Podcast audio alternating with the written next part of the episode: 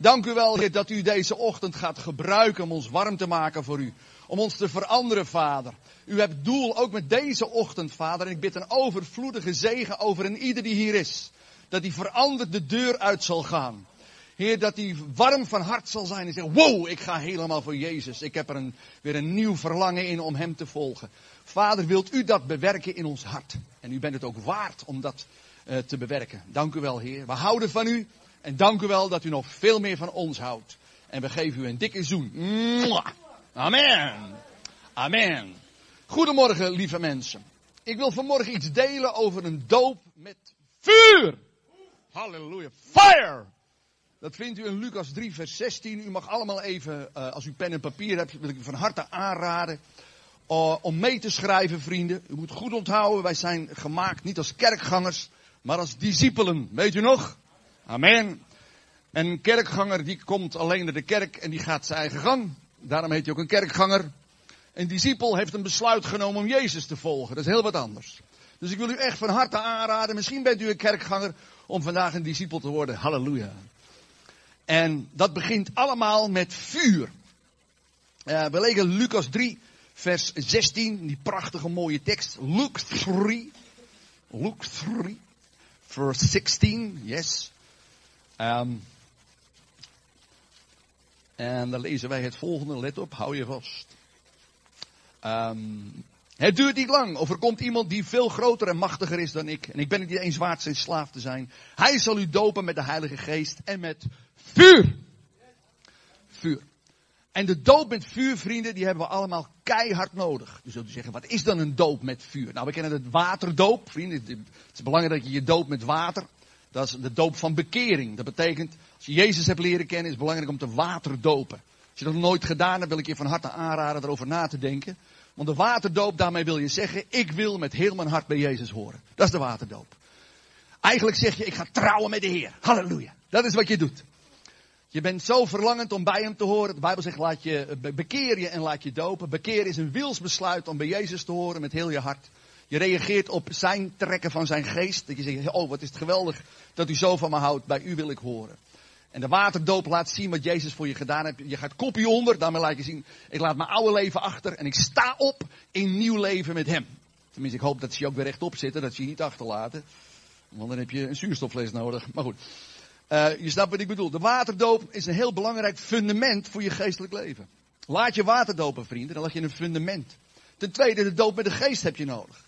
De Heilige Geest geeft kracht om te leven zoals God van je vraagt. En die doop, die is eenmalig, maar de vervulling is elke dag. Elke dag heb je het nodig om weer vervuld te worden met zijn Heilige Geest. Om te vragen, Heilige Geest, wilt u komen? En maak me vol van uw liefde, uw blijdschap, uw vrede. Amen. Handelingen 1 vers 8. Wanneer de Heilige Geest over je komt, dan zul je kracht ontvangen. Om de waarheid over mij te vertellen. Maar dat is nog niet genoeg. De Heilige Geest, dat is een mooi beginnetje. Maar het vuur is wat, het doel is wat God met jou heeft. We hebben uh, we hebben vanmorgen gezongen, Heer, grijp me helemaal. Ik wil, u jaagt achter mij aan. U wil mijn hele hart en dat klopt ook. Jezus wordt vaak de bruidegom genoemd in de Bijbel. En wij zijn dan de bruid. Maar je snapt, want de bruidegom gaat niet terugkomen voor een bruid. Met een vies geel jurkie. En een paar, uh, met een paar rotte tanden. En een afgevreten bosje tulp in de handen. Daar gaat hij niet voor terugkomen. Amen. Hij wil terugkomen voor een stralende bruid. En mijn vraag is, straal jij al? Straal jij al voor hem? Als jij binnenkomt, zeggen ze, wow, hier komt wat binnen. Goeiedag, Kurasaka Marianda. ja, er komt wat binnen. Dat komt, vrienden. Nou, wat wil God nou met jou? Hij wil dat je die stralende bruid wordt. En dat alle rotzooi in je leven eruit gaat. En dat je de lauwheid aflegt. En helemaal vol enthousiasme voor hem leeft. Dat is wat hij wil. En dat gaat niet zomaar. Heb je dat al ontdekt? Dat gaat niet zomaar. Daarvoor zul je een weg af moeten leggen. Nou, en daarom heb je die doop met vuur nodig. Nou, ik ga je uitleggen wat een doop met vuur met mensen doet. Allereerst, een doop met vuur zet je in vuur of vlam voor Jezus. Je wordt verliefd. Je wordt verliefd op Jezus. En vrienden, laten we eerlijk zijn, verliefde mensen zijn de allerleukste mensen. Ja toch? Verliefde mensen zien het altijd zitten.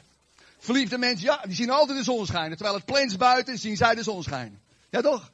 En ze gaan altijd door. Want ze hebben een ongekende energie. Dan denk je, waar haal jij die energie vandaan? Nou, ze zijn verliefd. En vrienden, je moet goed onthouden.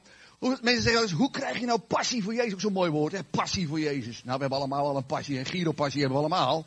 Dat vinden we niet zo moeilijk. Maar passie voor Jezus, dat je een hartstocht hebt voor Hem. Hoe ga je ontdekken, uh, of hoe kom je aan een passie voor Jezus? Nou, je moet eerst gaan ontdekken dat Hij een passie heeft voor jou. Daar begint het mee.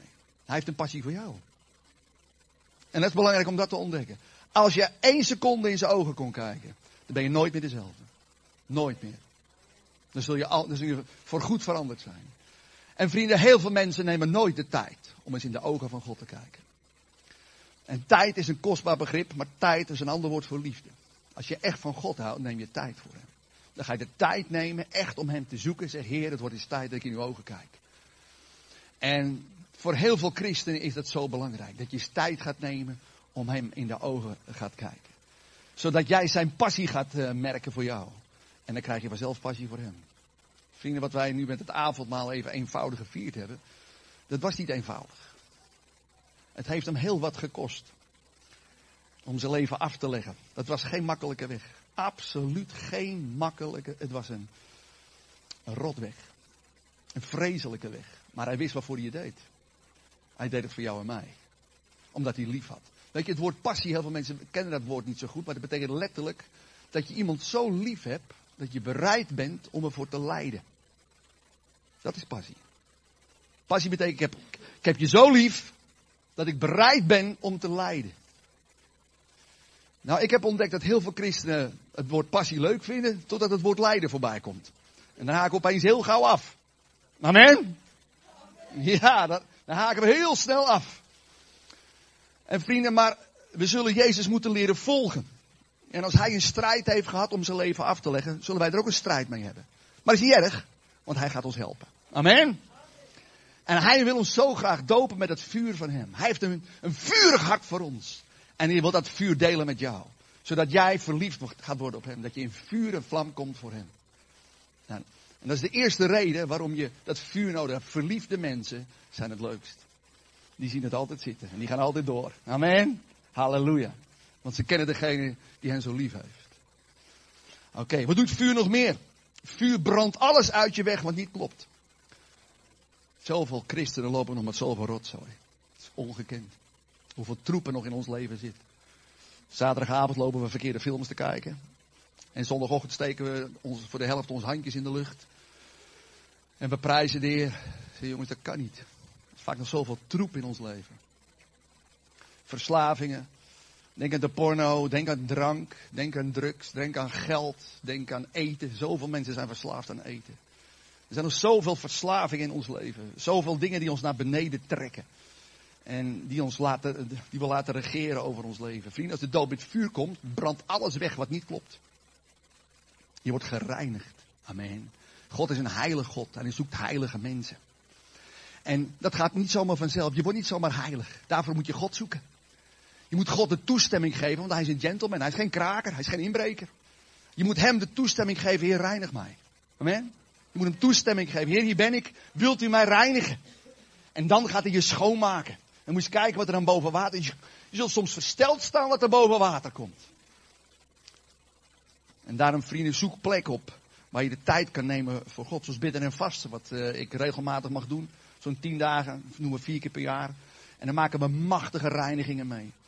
En machtige wonderen dat mensen gigantisch opknappen. En dat ze dat vuur van God en die reiniging gaan ervaren. Denken, wow, ik heb eens een meisje gehad die kwam binnen en vast en zegt, nou ben ik schoon. Nou ben ik schoon. Dat is lekker om te horen, hè? Nou ben ik schoon. Vrienden, hoeveel troep zit er nog in jouw leven?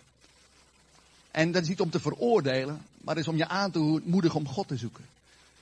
Laat het hem doen. Wij proberen het zo vaak in eigen kracht. Verslavingen ga je niet in eigen kracht overwinnen. Heb je al ontdekt?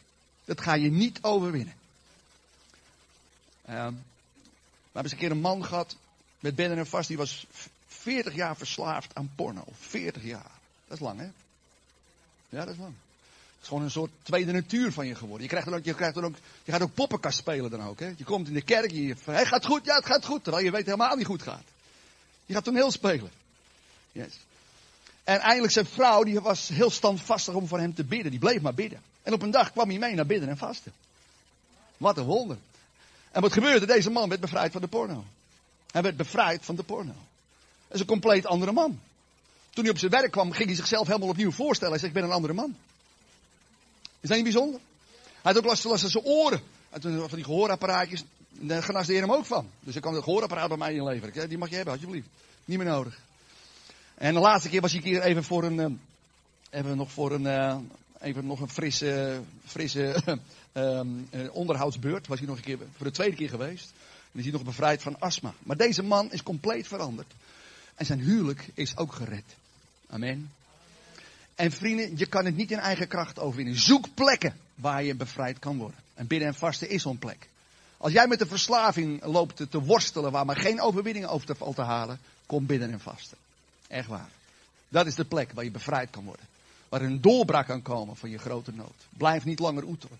Wij merken zo vaak dat mensen met bidden en vasten, vrouwen sturen vaak hun man. Want die man die wil maar niet, hè. En waar de laatste man ook.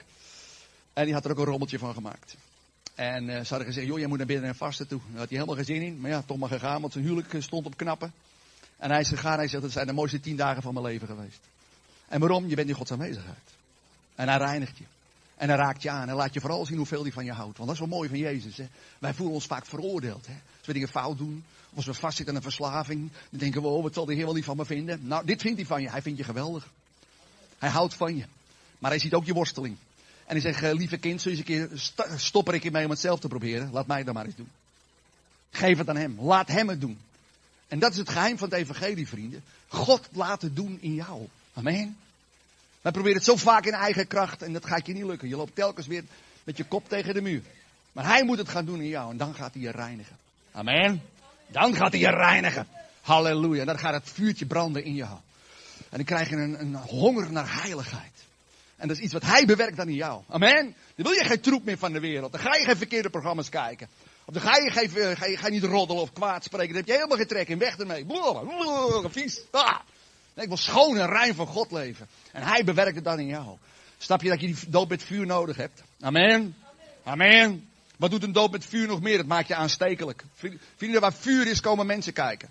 Ja toch? Waar vuur is, komen mensen altijd kijken. Oh, brandje, jongens, kijken, kijken. Alle mensen rennen hun deur uit. Oh, waar is de brand? Waar is de brand? Ja toch? Vrienden, waar vuur is, komen mensen altijd kijken. Ja toch? En zo werkt dat. Je wordt heel aanstekelijk. Je wordt heel aantrekkelijk. De fix zit er namelijk in. En vrienden, u moet aanstekelijk en aanstekelijk zijn. Hoe kan ik ooit iemand aansteken als ik zelf niet brand? Dat gaat toch niet? Hallo, even nog een keer onthouden. Hoe kan ik ooit iemand aansteken als ik zelf niet brand? Dat gaat toch niet? Dan heb je niks te geven. Er moet iets gaan branden in jou. Amen. Dan kan je iemand aansteken. Die zegt, joh, wat heb jij? Oh, dat wil ik ook. Dat wil ik ook. Ik laatst bijvoorbeeld, uh, afgelopen vrijdag, ik even een visite van iemand. En die mevrouw vertelde, een heel gezin, al gezellig. Ja, ik heb last van mijn knieën. Ik had zo last van mijn knieën. En ik zei, nou, zal ik even voor je bidden? Huh? Is gelijk stil, hè? Ja, gewoon. Dat, zijn maar gewoon. Als iemand ziek is, gaan we bidden. De Bijbel zegt, zieken dan op ze zullen genezen. Kom maar hier. Dus ik bid voor die knieën. Ze zei, ja, er zit een knikken en ik kan er niks meer mee, zo gedoe. En kan niet meer hardlopen. Ik zei, nou lieve, gaan fijn, laat de Heer het maar doen, joh. Dus ik bid voor die knieën. Zijn knieën wees gezond in Jezus' naam. Zij lopen. Ho, ho, ho. Ik vond alles een stuk beter. Ho, ho, ho, ho, ho, ho. Ja, geweldig, hè? Ik zei, nou lieve, ga maar lekker rennen. Amen. We hebben een God die wil genezen. We hebben een God die zijn vuur door wil geven. Vrienden, als jij niet brandt, heb je niks om door te geven. Heb je niks om door te geven. Het moet een verlangen in je zijn, Heer. Er moet een vuurtje gaan branden in mij. Amen. We kunnen zo gemakkelijk weg, uh, een beetje wegdutten in deze welvaarts, uh, uh, welvaartsland waar wij in leven. En vrienden, zoals u weet, de strijd neemt een beetje toe in deze wereld. Dat heb je misschien al een beetje gemerkt en dat doet God niet voor niks. Doet God niet voor niks. De, de vrienden, de strijd gaat toenemen. Absoluut. En de onrust in de wereld gaat toenemen. Absoluut. En daar hoeven wij niet bang voor te worden. Alleen we moeten wakker worden. Dat is het doel. Word wakker! Amen! En ga God zoeken zoals je nog nooit gedaan hebt. Daar ga ik u straks wat meer over vertellen. Maar vrienden, als het vuur komt, dan word je aantrekkelijk en aanstekelijk. Daarom wil God je dopen met vuur. Is dat niet fijn? Oeh, halleluja. Wat doet de doop met vuur nog meer? Mensenvrees verdwijnt. Halleluja. Oh, is dat fijn? Oh, halleluja. Ik moet even, ik moet even rennen. Ik moet even rennen. Oh, ik moet rennen. Mensenvrees verdwijnt. Halleluja. Oh, dat vind ik zo fijn. Ik moet even energie kwijt. Halleluja. Heel veel mensen, die zijn bang voor mensen. Heb je het al eens ontdekt? Heel veel mensen zijn bang voor mensen. Oh, ik moet even een slokje water. Ben jij de, de penningmeester hier? Ben je de, voorganger hier? Voorganger ben jij net? Je zit wel vooraan. Oké, okay, nog Hoe ben jij? Dag Joris. Oké. Okay. Oh, mooie tekening maak jij. Kijk Joris, gaat het grappig op. Woe! Ah! Leuk Joris. Ik heb nog meer hoor. Dus, uh... het lijkt een beetje op een... Uh... Nou goed, laat maar.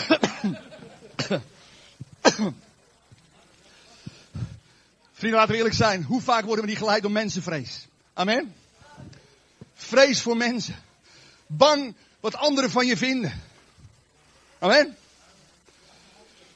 Mensenvrees is datgene vaak wat in de weg staat. Wat je eigenlijk misschien wel wil, maar gewoon niet durft.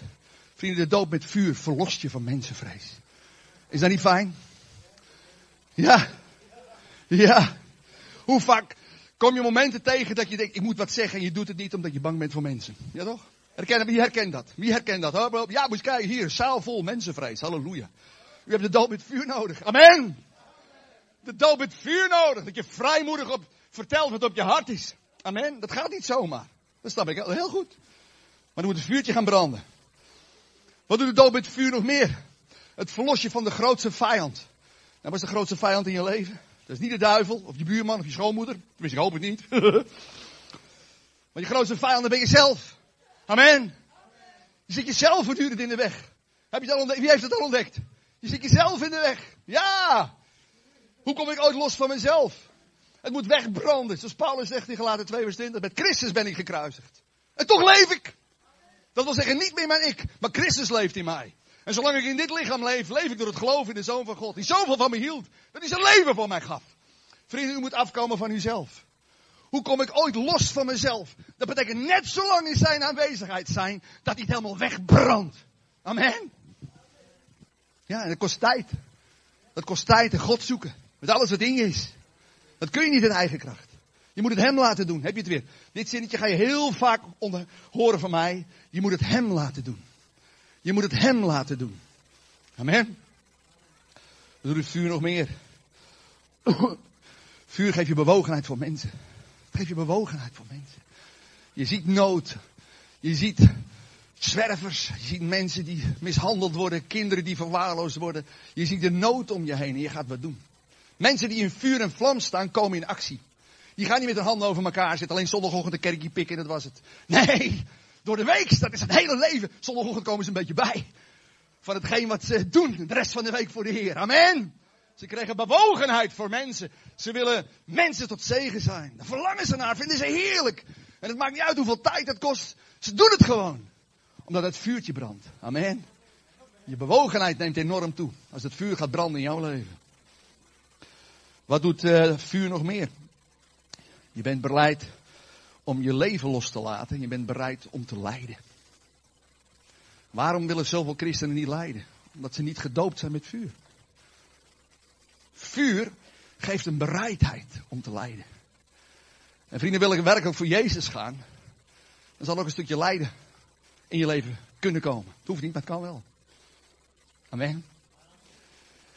Uh, en dat is wat God graag wil. Als ik kijk naar de eerste gemeente, hoe vaak die gasten niet op een flikker kregen, is ongekend.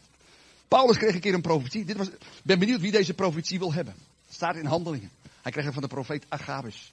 Elke stad waar jij komt, door je in elkaar geslagen. Wie wil deze profetie hebben? En weet je wat Paulus zei? Maakt me niks uit. Als ik maar kan doen wat God van me vraagt. Hoe kan je ooit zoiets zeggen? Hoe kan je zoiets? Dat komt niet uit een mens. Dat komt niet uit een mens. Dat is de bovennatuurlijke kracht van God. Amen.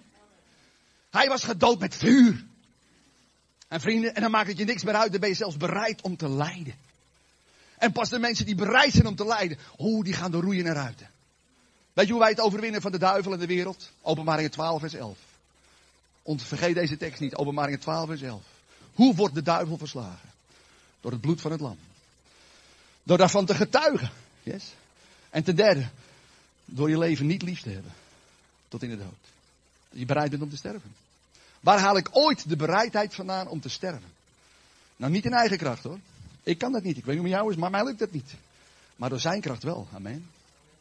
Hij is in staat om je los te maken van je eigen leven. Om bereid om te lijden. Ik zeg niet dat het leuk is, hè? dat hoor je mij niet zeggen. Ik zeg niet dat het leuk is.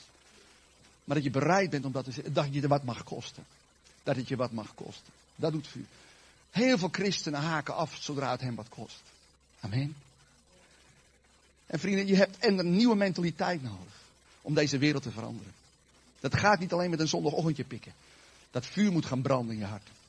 Amen. Dan gaat er werkelijk iets veranderen. En daarvoor moet je kiezen. Daar kom ik straks op terug. Wat doet vuur nog meer? Je krijgt een ongekende honger naar God. En vrienden, de hongerigen, die zullen de wereld veranderen. Ik zie zoveel christen om me heen, die hebben geen enkele centimeter honger naar God. Helemaal niks. 0,0. Ze, ze, luisteren naar een preekie. Soms vallen ze nog in slaap ook. En uh, voel u vrij, u bent vrij. Maar vrienden, alleen als je honger hebt, zult de wereld veranderen. En niet eerder. De hongerigen, zegt Jezus, die zullen tevreden worden gesteld. De hongerigen zullen de wereld op zijn kop zetten. En als jij geen honger hebt naar God, als jij geen honger hebt om verandering te brengen in deze wereld, wordt het tijd dat je naar God toe gaat. Zeg, Heer, vergeef me mijn lauwheid. Vergeef me mijn slappigheid. Heer, dit kan zo niet langer. Ik ben gemaakt om de wereld te veranderen. En het kan doordat u mij de kracht geeft. En ik wil u weer gaan zoeken met alles wat in me is. Zodat ik weer een nieuwe honger ontvang. Om deze wereld op zijn kop te zetten voor u. Vrienden. Heel veel mensen zeggen, hoe krijg ik honger naar God? Nou, let goed op. Dit is een geestelijke les. Je gaat hongeren waarmee jij je voedt. Dus je gaat hongeren waarmee jij je voedt. Als jij altijd tv kijkt, ga je verlangen naar meer tv kijken.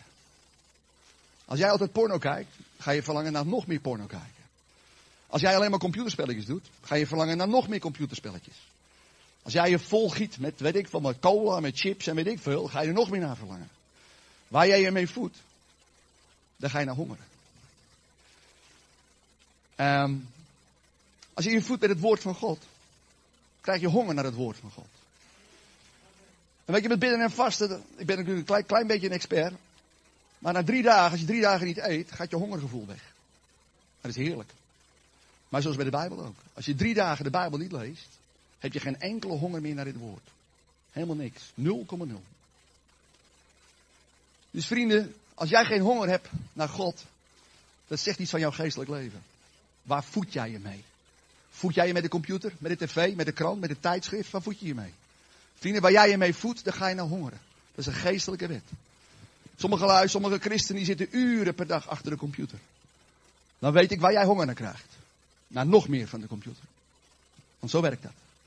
Vrienden, moet besluiten gaan nemen in je leven. Zodat je honger krijgt naar God. En hoe krijg je honger naar God? Ga het woord bestuderen. Maak daar een dagelijkse gewoonte van. Prijs hem elke dag. Zorg voor je gebedstijd elke dag. Spreek in tongen elke dag. Waak daarover. Wie niet waakt over zijn tijd met God, wordt opgevreten door de wereld en door de boze. Amen. Yes. Alleen de hongerige vrienden zullen de wereld veranderen. Nou, en we doen de dood met vuur nog meer? Je wordt een vechter in gebed. Je wordt een vechter in gebed. Ik weet niet of het weet, lieve mensen, maar wij zitten in een geestelijke oorlog. Amen. Wie bidt is de baas. En wij bepalen wie er aan de macht is. En God zegt, joh, ik heb jullie gezag gegeven. Ik heb jullie gezag gegeven om deze wereld te regeren. Vrienden, God is als een coach. En wij zijn het, het elftal wat in het veld staat. En de coach zegt tegen ons, jongens, deze wereld is een zooi. En de eerste mens, Adje en Eefje, ja, die, die hebben zich laten verleiden door de duivel. Maar mijn zoon Jezus is gekomen om het allemaal weer te herstellen. De Satan is verslagen. Ja, zeg nou, ik merk er niet zoveel van. Nee, de, de, de tanden zijn uit zijn bek gehaald. Maar iemand moet zijn bek snoeren. En dat zijn jullie. Jullie moeten zijn bek snoeren. En ik heb jullie een aantal wapens gegeven om deze wereld te gaan regeren. En een van de grootste wapens is gebed. is een van de allergrootste wapens waar jij deze wereld mee kan regeren. En dan stuurt hij ons het veld in. De coach stuurt ons het veld in. Ik heb nog nooit gezien dat een coach uh, tijdens een voetbalwedstrijd het veld instapte. Dat doet God ook niet. Heel veel mensen zeggen, waar is God nou? Terwijl God zegt, waar ben jij nou? Waar ben jij nou? Ik stuur je deze wereld in om te gaan regeren. Hoe gaan we regeren? Door te bidden. Door te bidden. Door te bidden. Door te bidden. Door te bidden. Door te bidden. En wat doen we? We snurken. We snurken. We snurken. We zitten achter de computer. We zitten achter de tv. We, we rommelen van alles aan. Maar we doen niet waar we voor gemaakt zijn. De wereld gaan regeren. We liggen te slapen. Amen. En de wereld gaat naar zijn knoppen. En we verbazen ons elke avond voor het journaal. Wat gebeurt er toch een ellende? Vrienden, kap daarmee. Zet die tv uit. Ga binnen. Amen. Word wakker. Hoe lang blijf je nog slapen? Hoe lang blijf je dit nog doen? Hoe lang blijf je nog naar het journaal kijken en je verbaast over al dat kwaad? Jij hebt autoriteit. Gebruik het! Gebruik het! Oh, ik dacht dat het zo'n leuke zondagochtend zou worden. Ja, dat wordt het ook. Maar ik ga u echt wakker maken. Want vrienden, de, de, de onrust in deze wereld zal alleen maar toenemen. En God heeft daar een doel mee, om jou wakker te maken. Hoe lang blijf jij nog slapen? Hoe lang blijf jij nog om je heen kijken en zeggen, nou, het wordt wel steeds erger hoor. Heb je het van de week gezien? Stond een man met een pistool voor het journaal te zwaaien. Nou, ik vond het geweldig. Ja, ik vond het geweldig. Is het geweldig? Ja. In de hoop dat je wakker wordt. Amen. Dat je wakker wordt. Weet je dat wij zo immuun geworden zijn van kwaad? Het doet ons niks meer. Ik vertel dat kopjes worden afgehakt. Het doet u niks. Nou, de meeste mensen niet. Het feit dat kind, ik word verbolgen. Ik word verbolgen. Als ik hoor dat kinderhoofdjes worden afgehakt door een stelletje barbaren. Ik word verbolgen. En de meeste christenen zeggen, ah joh, maak je niet zo druk. Morgen is er weer een voetbalwedstrijd. Vrienden, wij zijn zo gewend geraakt aan het kwaad. Het doet ons niks meer. En u leeft bijna een gebedsloos leven. Kap daarmee. U moet zich echt gaan bekeren. Echt radicaal gaan bekeren. Zoveel gezinnen die kapot zijn. Zoveel gezinnen waarvan de kinderen de Heer helemaal niet meer volgen. Er is zoveel nood. Zoveel huwelijken die slecht gaan. En er is zoveel nood in deze wereld. En wat doen wij? We zitten maar achter de computer. En we zitten maar achter de tv te klagen over hoe moeilijk de wereld is. God zegt, vrienden, wanneer ga jij wakker worden? Wanneer laat jij je dopen met vuur? Zodat je gaat bidden als nooit tevoren. Amen. Ik ben in september een gebedshuis begonnen. 24 september een gebedshuis. Wij bidden nu 30 uur in de week. Ik ben afgelopen januari een gebedsschool begonnen. Om mensen te leren te trainen in gebed. Je bent van harte welkom. In september hebben we weer een nieuwe gebedsschool. Van drie maanden, een soort DTS, maar alleen maar voor gebed en opwekking. Je leert alles over gebed en opwekking. Dat er fik in je leven gaat. Ik ben het een beetje zat van die christenen die niet in brand staan van de Heer. Vrienden, u zal nooit de wereld veranderen als u zo blijft. Er moet echt iets gaan veranderen. U moet een besluit nemen om een vechter in gebed te worden. Want wij hebben autoriteit. Wij hebben zoveel autoriteit. De Bijbel staat er vol van.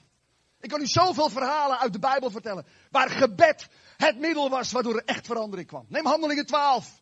Beroemd verhaal van Jacobus' kop werd afgehakt. Peters werd ook gevangen genomen. En die zou ook met het doel naar de Pasen om terechtgesteld te worden door Herodes. Hij komt er in de gevangenis, wordt bewaakt door 16 soldaten.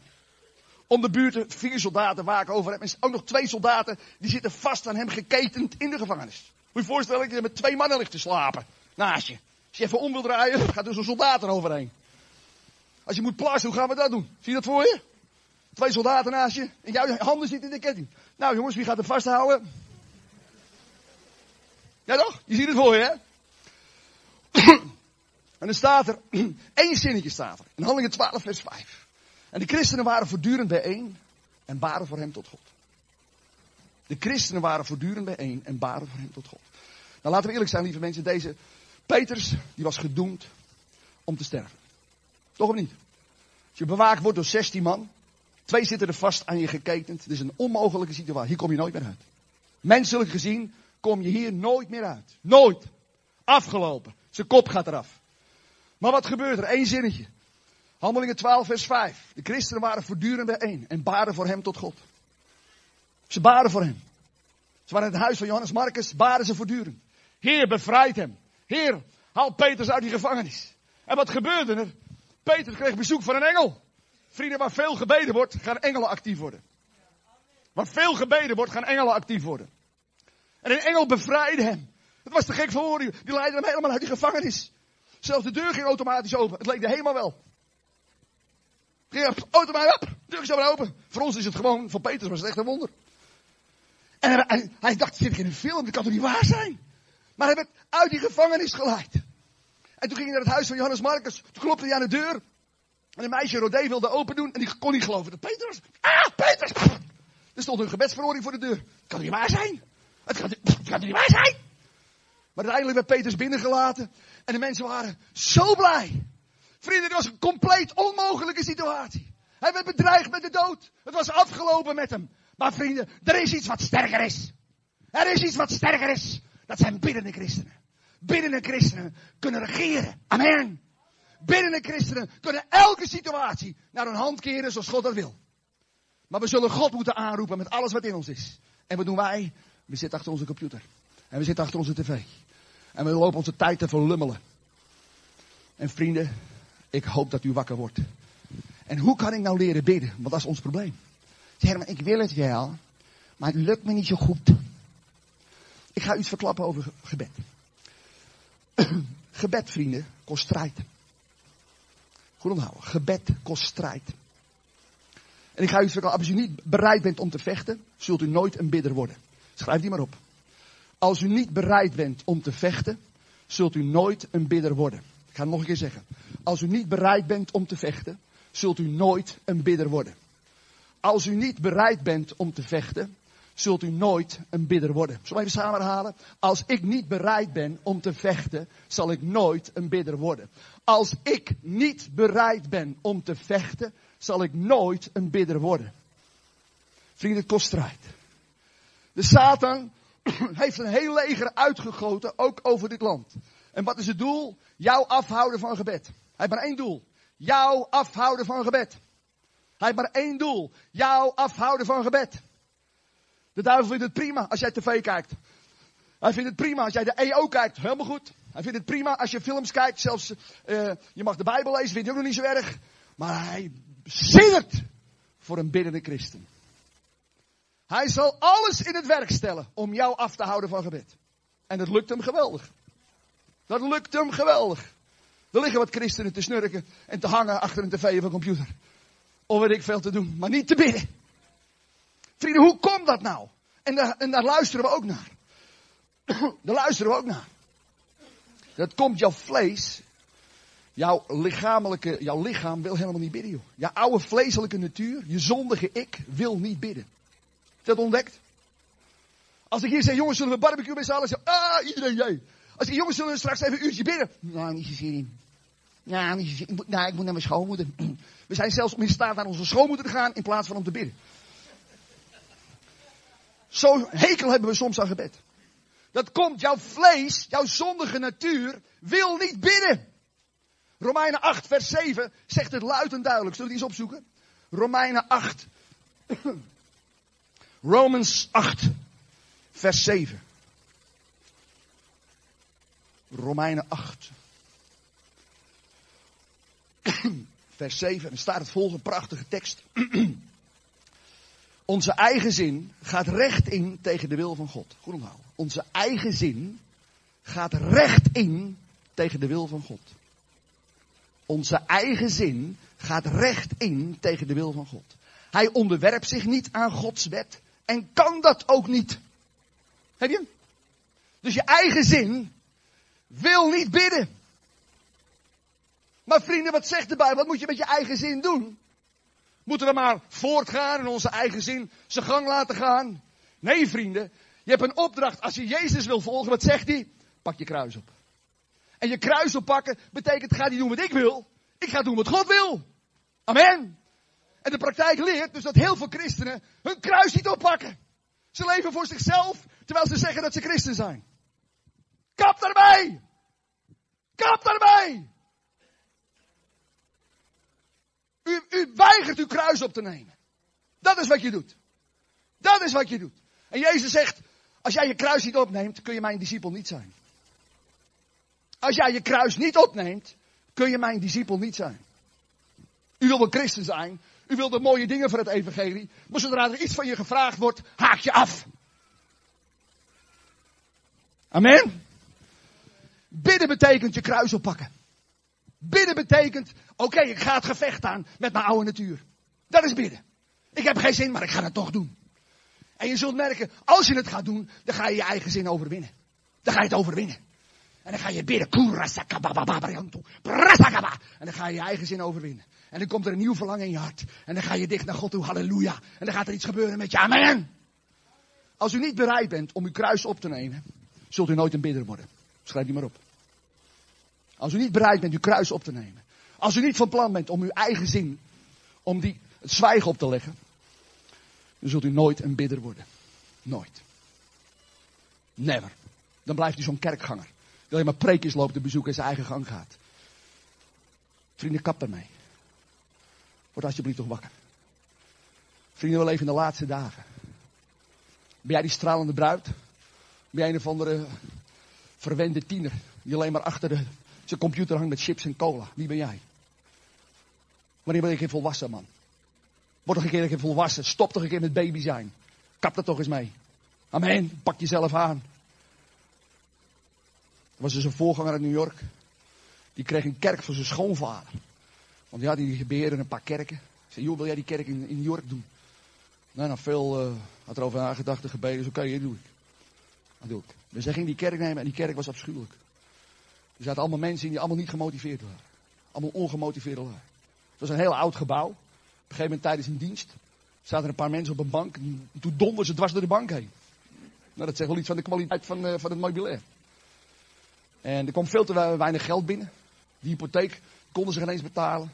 En er werd af en toe geld gestolen uit de collecte. En er was één pianist en die kende maar één lied. Dat was zijn kerk. Wat een ellende. En buiten hingen er allemaal, waren allemaal prostituees. En verklede kerels, weet ik veel, die zichzelf ook weer verkochten.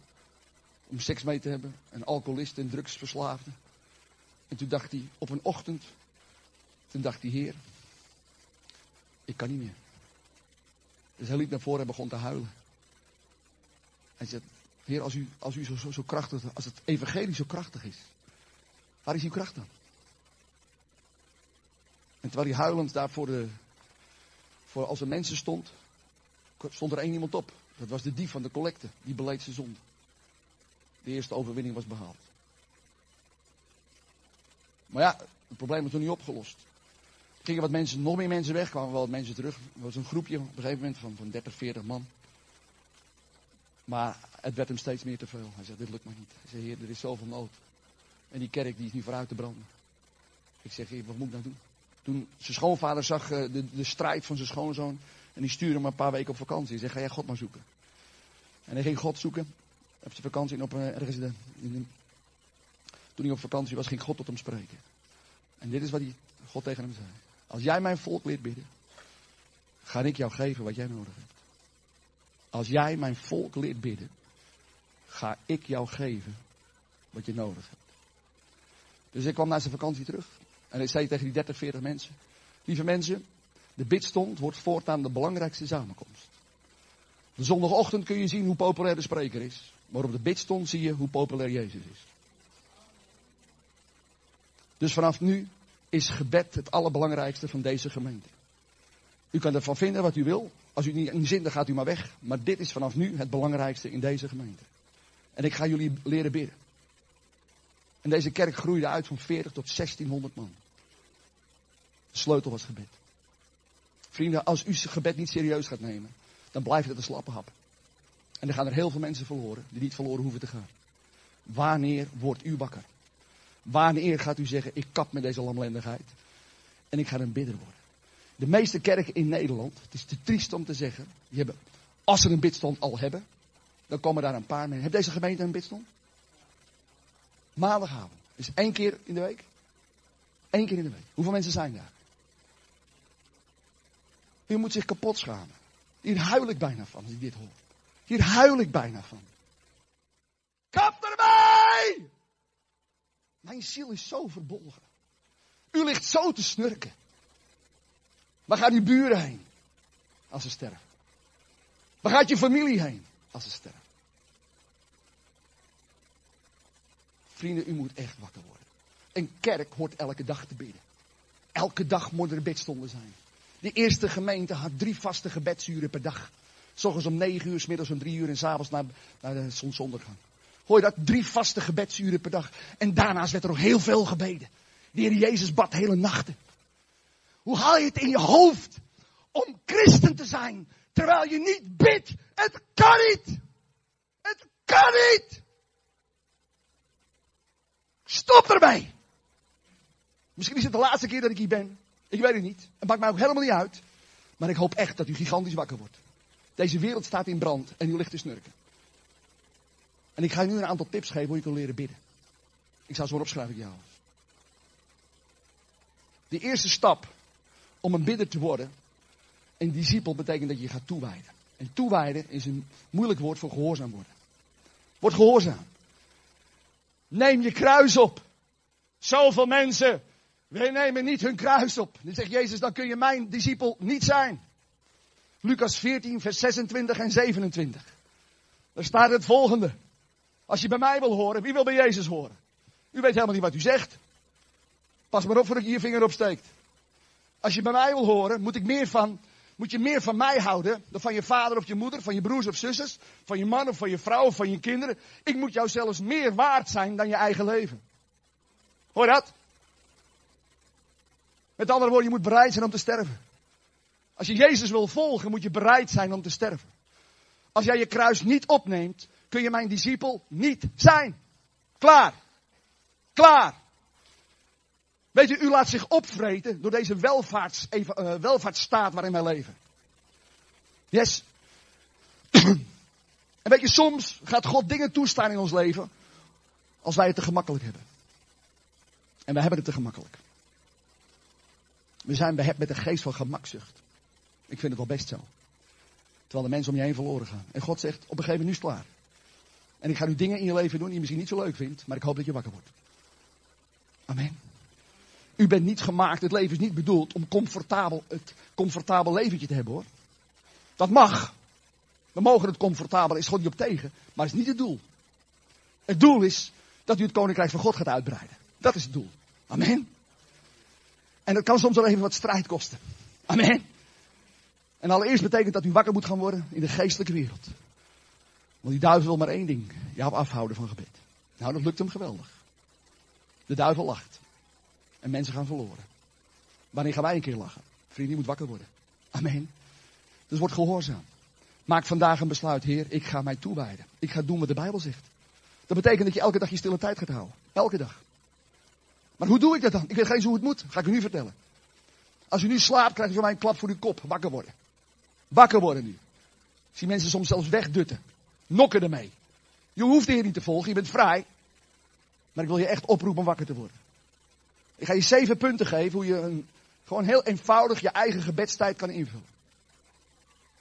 Heel eenvoudig. Dan gaat u. Stap 1. Begin met te zingen. Lofprijs en aanbidding. Breng je in Gods aanwezigheid. Psalm 100 vers 4 spreekt erover. Ga de poorten door met, met lofzangen. Hoe ga, kom ik in Gods aanwezigheid? Door te zingen voor hem. Als je gaat zingen voor God, dan gaat je onrust weg. Ja, je vlees, je oude natuur, weet je nog, is onrustig. Die wil helemaal niet bidden, joh. Hoe kan ik ooit mijn, mijn vlees kruisigen? Onder andere door te gaan zingen voor God. Het is een van de manieren om te zingen. Als ik ga lofprijzen en ik ga aanbidden, dan, leg ik, dan kruisig ik mijn vlees. Amen. Daarom is er soms een beetje strijd in het begin om te zingen. Gewoon doen. En je zult merken, terwijl je het gaat doen, kom je zijn aanwezigheid binnen. En de Bijbel zegt ook in Psalm 22 vers 4, dan gaat hij tronen. Hij troont op de lofzanger van zijn volk. God gaat bij je zitten als je voor hem gaat zingen. Dus vrienden, begin met te zingen voor God. Ook thuis. Gewoon thuis. Zet er nou een cd'tje op. Ga je lekker zingen voor hem. Amen. Zing maar voor hem. En doe er gewoon 10 minuten of een kwartiertje. En dan ga je hem lekker aanbidden. Uit lofprijs is zijn aanwezigheid binnenkomen. Aanbidden is genieten van zijn aanwezigheid. Ga genieten van zijn aanwezigheid. Word weer verliefd op Jezus. Amen. Zodat je een plekje thuis hebt waar je lekker alleen kunt zijn. Dus ga God lekker aanbidden. Dat is het tweede wat je moet doen. Dus je begint met lofprijs. Dan kom je zijn aanwezigheid. Ten tweede ga je aanbidden. Ga je weer genieten van zijn liefde. Dan denk je, oh heer, wat bent u toch goed. Wat bent u toch geweldig. Halleluja. Amen. Yes. Ten derde gaat u stil worden.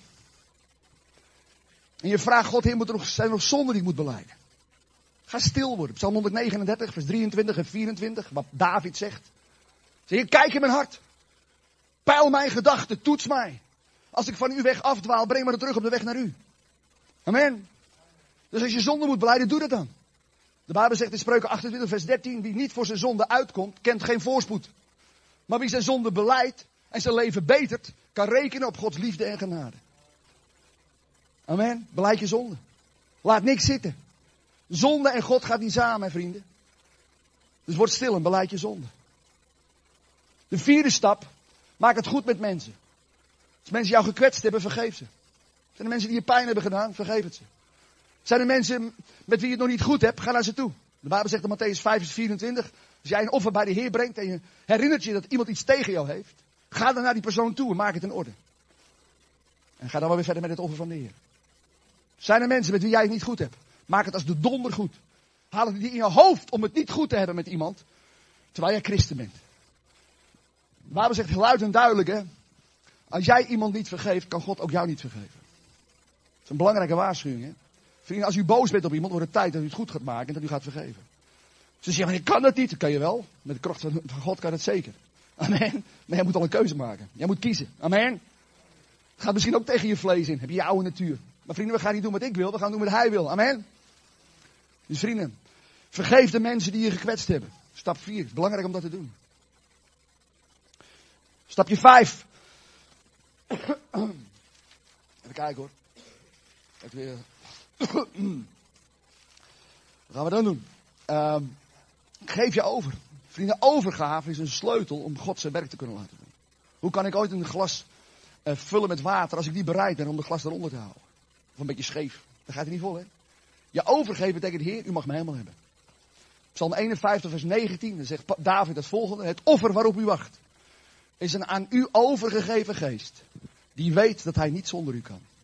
Een hart dat geheel en al weet dat u de enige bent die kan helpen. Zulke soort mensen stuurt u nooit weg. Zeg, Heer, ik geef me compleet over aan u. Ik kap ermee om het allemaal zelf uit te, te zoeken en te proberen. U mag mijn leven hebben. Hier ben ik. Geef je over. En doe dat heel bewust. Amen. We lopen wat liedjes van surrender te zingen terwijl we het niet doen. Kap ermee, vrienden. Ga het echt doen. De zesde, laat je opnieuw vullen met de Heilige Geest. De Heilige Geest wilt u opnieuw komen. En vul mij opnieuw. Vul me opnieuw met uw geest. Want we hebben de Heilige Geest nodig, ook om te bidden. Amen. Hij moet je leiden, toch of niet? Yes? Oké. Okay. Efeze 6 vers 18 spreekt erover. Bid voortdurend. laat je daarbij leiden door de Heilige Geest. Laat de Geest je leiden, ook in gebed. Ten zesde, wees stil en vraag God wat hij op je hart legt. En ik wil je allemaal aanraden een gebedslijst te maken. Dus je hebt een pen en papier voor je en je schrijft op waar God je bij bepaalt. Ik heb hele lijsten waarvoor ik bid. Ik bid voor mijn hele straat. Mijn hele straat komt op bekering hoor. Waarom? Ik bid voor ze, elke dag. En de eerste die heeft al tekenen vertoond dat hij Jezus wil leren kennen. Mensen gaan Jezus leren. Ik heb al een buurvrouw die door de Heer is gekomen. Ik ken iedereen die in mijn straat woont. Ik moet het toch niet hebben dat ik straks voor de Heer sta. En dat de Heer zegt, Herman, waarom heb je mijn buurman nooit van mij verteld? Of die man die op de hoek woont, waarom heb je nooit van mij verteld? Vrienden, ik wil dat niet op mijn geweten hebben. Ik weet misschien u wel, maar ik niet. U moet wakker worden. Ik ken ze allemaal die in mijn straat wonen. En ik bid voor ze. Net zolang tot ze Jezus kennen. Amen. Ze hebben Jezus nodig. Mijn buurvrouw, 53 jaar, liep een keer naar, uh, naar de overkant. En toen hoorde ik op een gegeven moment, ze zwaaide naar mij. Op een gegeven moment hoorde ik dat ze ziek was. Ziek. Heel erg ziek. Dus ik heb haar opgezocht met een bos bloemen en met een bak chocola. Dat werkt het beste vrienden. Altijd cadeaus meenemen. De Bijbel zegt geschenken, open de deuren. Ja toch? Ze zeggen nooit tegen iemand met een bos bloemen, nou blijf jij maar buiten staan. Die bos bloemen heb ik wel binnen. nee, dan mag je binnenkomen. Amen. U moet binnenkomen. En ik mocht binnenkomen. Dus ik, vertel, ik, hoorde dat je ziek was. Dat is aan de hand. Ze zei, nou, ik heb kanker. En het is heel erg. En de dokter zegt eigenlijk dat het, ja, dat het afgelopen is. Ik zeg, zo. Dat is heftig. Ik zeg, dus het kan zijn dat je doodgaat. Ja. Ik zeg, weet je eigenlijk wat er, wat er gebeurt als je doodgaat? Ze nee. Zeg, mag je dat eens vertellen? Dus ik heb er uitgelegd over een leven hierna is. Als je Jezus kent dat je veilig bent. En ik mocht voor de bidden. Geweldig hè? Dus de week erop ging ik weer heen. En toen was er geen eens meer. Toen lag ze al in een hospice. Zo'n huis waar je je laatste dagen doorbrengt. Hè? Nou goed, en, toen ben ik daarheen gegaan. Ik heb nog met haar kunnen praten, kunnen bidden. En de keer erop ben ik nog een keer gegaan. En toen was haar man er ook bij. Ik denk, nou moet ik even spijkers met koppen slaan. Toen heb ik echt gezegd, buurvrouw, wil je echt naar de hemel? Ze zei, ja. Ik zei, het is belangrijk, je kiest voor Jezus. Wil je dat? Ze zei, ja, dat wil ik. Ze hebben een keus gemaakt voor Jezus. En twee weken later was ze dood. Mijn buurvrouw zie ik straks terug. Niet omdat ik zo geweldig ben. Maar vrienden, alles heeft te maken met keuzes. U kan er ook voor kiezen om te gaan bidden voor uw straat. Kan u voor kiezen. U hoeft het niet, maar u kan wel. Amen. U moet aan God vragen. Heer, wat wilt u, wat legt u op mijn hart? U hoeft niet te doen wat ik doe. U moet doen wat God op uw hart legt. Amen. En daar moet je voor gaan bidden. Maak een gebedslijst. Ik heb schriften vol met mensen die erop staan. Ze zullen gered gaan worden. Amen. Maar vrienden, ik zal het serieus moeten nemen. Ik zal aan God werkelijk moeten vragen wat hij op mijn hart legt. En vrienden, lees Gods woord elke dag. Ik wil je aanraden om Psalm 25 elke dag te lezen. Begin met de eerste vijf versen. Mijn hele wezen is op u gericht. Daar begint het mee. Heer, leid mijn weg. Laat me zien welke weg de beste is. Psalm 25, vers 1 tot en met 4. Lees het maar elke dag. Maak het je helemaal eigen. Dit zijn zeven eenvoudige puntjes om een gebedsuurtje met de Heer te hebben. Amen. Dit kan iedereen. Een kind kan de was doen. Amen. Maar de vraag is, ga je het doen? Dat is de vraag. Jij kunt niet lekker fluitend weglopen. Nou, leuk preken die Herman, maar ik ga het mooi niet doen. Vrienden, de keuze is aan jou. Ik ga u iets vertellen, vrienden. Ten tweede, dus u moet, um, uh, u moet zich gaan toewijden. Dat wil zeggen, gehoorzaam worden. U moet uw stille tijd gaan houden. Dus elke dag een uurtje met de Heer. En maak een afspraak. Let op. Als u geen afspraak maakt, gebeurt er niks. Ik kan preken wat ik wil. U kan de mooiste preken horen die u wil. Maar als u nooit een besluit neemt om het te gaan doen, verandert er niks. Compleet niks. Dus de volgende stap, wat u, u moet afspraken maken met God. En moet een afspraak maken, zeg Heer, ik wil in ieder geval één uurtje per dag bij u zijn. Ik weet nu wat ik moet doen, die zeven punten, schrift. Zoek een stil plekje en ga lekker bidden en vraag God waarvoor je kan bidden. En laat er maar een hele lange lijst ontstaan. En schrijf die mensen maar op die God in je gedachten brengt en bid maar voor ze. Amen. Maak een afspraak. Ik ga je iets verklappen. Als je deze afspraak niet maakt, zul je nooit een bidder worden. Want je vlees wil namelijk niet bidden. Een afspraak helpt je om je vlees te kruisigen. Schrijf dat op. Een afspraak helpt je om je vlees te kruisigen. Staat een vaste gebedsuur, weet je nog, de eerste gemeente. Om negen uur s ochtends. Er was er niet eentje die zei, nou, ik heb niet zo zin. Nee, want ze waren er gewoon. Want negen uur wordt er gewoon gebeden, klaar. En om drie uur waren ze er weer. was gewoon afgesproken. En aan het eind van de dag waren ze er weer, want dat was gewoon afgesproken. Amen. En ik bid dat die mensen op gaan staan die bidstonden gaan leiden. Dat bid ik echt. Dat die mensen op gaan staan en zeggen, jongens, dagelijks gebed is normaal. Het is een beetje raar. Als je zo gemeend hebt en er is maar één bidstond met drie mensen. Houd toch op man! Dan zak je broek toch vanaf. Kap ermee. Vreselijk. Vreselijk. Ik hoop echt dat u wakker wordt in deze ochtend. Dat hoop ik echt. En verder zoek plekken waar je vuur gaat ontvangen. Kom naar binnen en vaste vrienden. Ontvang je vuur. De laatste keer had ik nog een man. Die kwam naar ons toe. Hopeloos. Had 20 jaar rugpijn. Hij had zo'n pijn dat hij twee keer een zelfmoordpoging had gedaan. Nou, dan, dan heb je pijn, hè? Dan heb je echt pijn. Hij was verslaafd aan de morfine om, om die pijn te onderdrukken. En zei, joh, gaan we naar binnen en vasten. Had hij helemaal geen zin in. Maar ja, toch maar. En zijn huwelijk stond trouwens ook nog op knappen. Uiteindelijk ging hij toch maar heen. Hij wilde steeds weg. Maar op dag 6 werd hij aangeraakt door God en zijn rug is genezen. Die man, ik ken je niet meer terug. En hij werd bevrijd van een doodsgeest en zijn huwelijk is gered. Goeiedag. Amen. Vrienden, we zien een voortdurend complete wonderen bij bidden en vasten. En waarom? Je neemt tijd voor God. Het is, het is niet een, een, een, een trucje. Vrienden, als je tijd neemt voor God, ga je veranderen. Amen. Maar nu komt het, wij zijn vaak zo besmet met de welvaart, dat we geen tijd willen nemen voor God. We zitten veel te vast aan onze pleziertjes. Waar we geen afstand van willen doen. Vrienden, bekeer je! Amen. Zoek plekken op waar je het vuur van God kan ontvangen. Amen. Ik heb een gebedsschool. Ga er maar eens voor bidden. Of je naar die school toe moet. Ik heb die school niet voor niks begonnen. Dit land moet weer leren bidden, man. Ik ben die school begonnen omdat ik de vreselijke nood zag. Die God ook ziet. Herman, er wordt niet gebeden in dit land. Hoe kunnen wij ooit opwekking krijgen? Want dat wil God graag. Maar hoe kunnen we ooit opwekking krijgen als dit volk niet bereid is om te bidden? Het is nog een lachertje, vrienden. We zijn een voetbalclub die nooit traint. Nooit traint. We zitten elke week in de, kleedkamer. En zeggen, oh, een mooie kleedkamer. En we trainen nooit. We komen nooit op het veld. Houd toch op. Word een vechter in gebed. Amen. Wij hebben gezag. Maar gaan we het gebruiken? Of blijven we snurken? Vrienden, dit hebben we nu afgesproken. Voor degenen die willen. Ik ga die afspraak niet met u maken.